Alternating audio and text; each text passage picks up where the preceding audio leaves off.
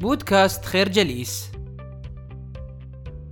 يعتبر الامتنان والرضا لما يملك الإنسان من الأشياء مهما صغرت إحدى أهم العوامل التي تجلب البهجة إلى القلوب حيث يمنح السكون والسلام للحياة.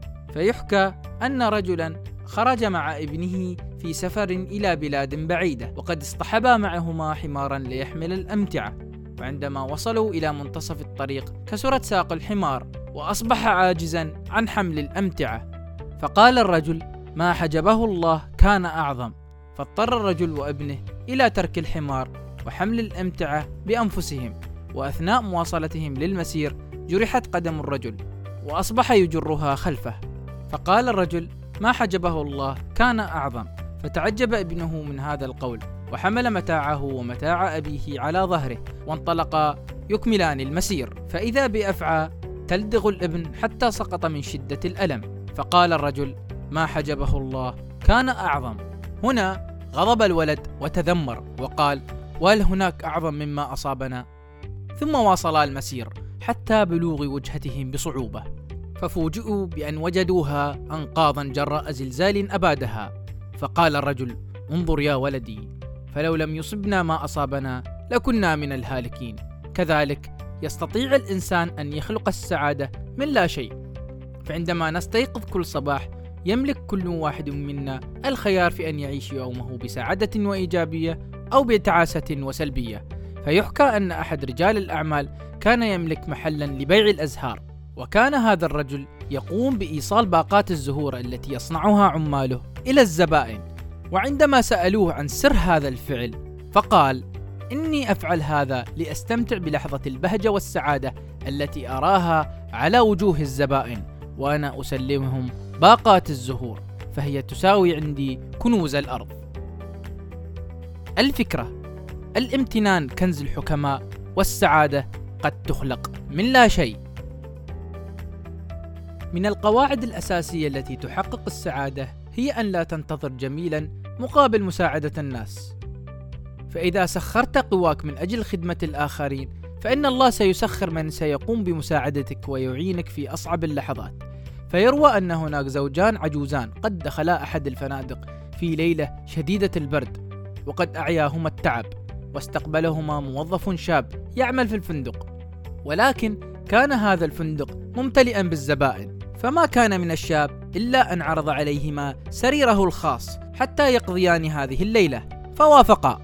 وبعد عامين من هذه الحادثة تلقى هذا الشاب دعوة من العجوز لأن يأتي إلى نيويورك حيث أن العجوز كان مالكا لفندق وولدروف إستوريا صاحب الشهرة العالمية وقد دعا الشاب قائلا هذا هو الفندق الذي بنيته لتديره أنت.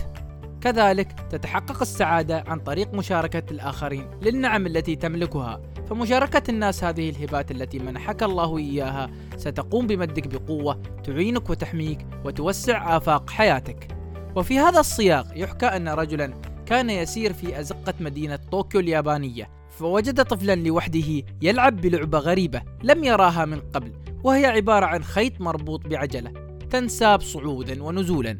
وفي تلك اللحظة خطرت في بال هذا الرجل فكرة اللعبة التي أطلق عليها اسم اليويو. وجنى منها الملايين وانتشرت في كل بقاع العالم. ولما كان هذا الرجل منصفا فقد قام بالبحث عن هذا الطفل وتبنيه ورعايته وأصبح فيما بعد مديرا لأحد مصانع اليويو الشهيرة.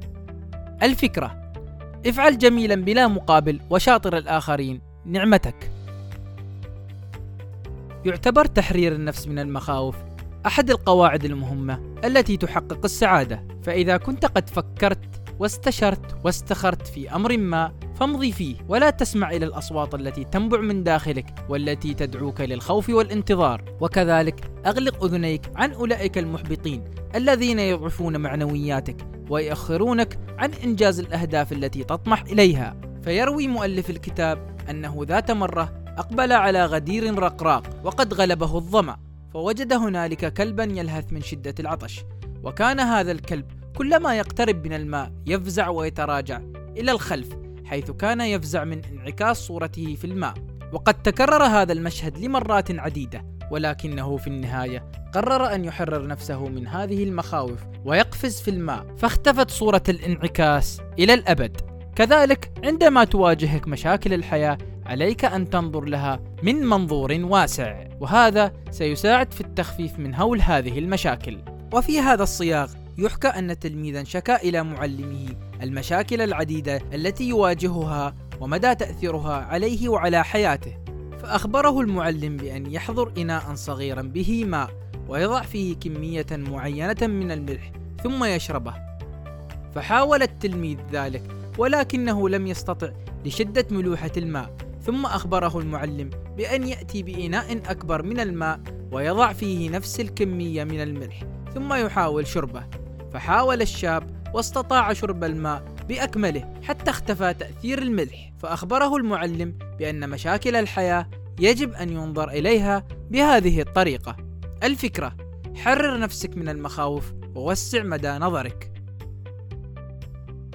إن الحياة هي هدية الله الغالية إليك. هي وكل ما يرافقها من حب وأمل وحزن وألم فلا تتذمر منها. فيحكى أن رجلا في الثمانين من عمره كان يجلس برفقة ابنه على شرفة المنزل فإذا بغراب يمر بمحاذاة المنزل ويصدر أصواتا عالية فسأل الأب ابنه ما هذا الصراخ يا ولدي؟ فأجابه الابن إنه غراب وبعد دقائق عاد الأب وسأل ابنه للمرة الثانية ما هذا الصراخ يا ولدي؟ فأجاب الابن إنه غراب وبعد فترة كرر الأب السؤال للمرة الثالثة وقال ما هذا الصراخ يا ولدي؟ فتذمر وغضب الولد وقال ما بالك تكرر علي نفس السؤال؟ ألا ترى أنه غراب؟ صمت الأب لفترة ثم ذهب إلى غرفته وعاد بمذكرة تحتوي على يومياته القديمة وطلب من ابنه أن يقرأها فبدأ الابن بالقراءة. اليوم أكمل ابني الثلاث سنوات من العمر فإذا بغراب يمر بمحاذاة المنزل ويصدر أصواتا عالية. فسألني ابني ما هذا؟ فقلت له إنه غراب يا ابني. وبعد دقائق عاد وسألني نفس السؤال فأجبته إنه غراب يا ولدي. وبعدها كرر علي هذا السؤال أكثر من 23 مرة وفي كل مرة أخبره بأنه غراب حتى تعب ونام في حضني. عليك كذلك أن تبحث عن عيش حياة ذات معنى. ركز على الجوهر فيما وراء الصور والأشكال وابتعد قدر المستطاع عن مظاهر الحياة الزائفة. وفي هذا السياق يحكى أن أحد الطلاب زار معلمه ليناقشه في موضوع التوتر في الحياة والعمل. فأحضر الأستاذ له إناء به قهوة ثم عرض عليه ثلاث أنواع مختلفة من الأكواب بعضها رخيص وبعضها عادي والآخر غالي السعر. وطلب منه اختيار إحداها فاختار التلميذ الكوب الغالي فقال المعلم كما تلاحظ فإن أغلب الناس سترغب في الحصول على الأكواب الغالية وهذا هو مصدر التوتر في حياتنا. إن الأكواب لا تضيف إلى القهوة أي شيء بل قد تضيف إلى سعرها ثمنا مضافا وما نحتاج إليه فعلا هو القهوة وليس الكوب. وعندما ننظر إلى الحياة نجد العديد من مظاهر الحياة الزائفة مثل المجد والمال والشهرة. وما هي إلا أكواب وإن التركيز على الأكواب يجعلنا نفشل في التمتع بالقهوة. الفكرة لا تتذمر من الحياة وعش حياة حقيقية. نشكركم على حسن استماعكم. تابعونا على مواقع التواصل الاجتماعي لخير جليس. كما يسرنا الاستماع لآرائكم واقتراحاتكم ونسعد باشتراككم في البودكاست.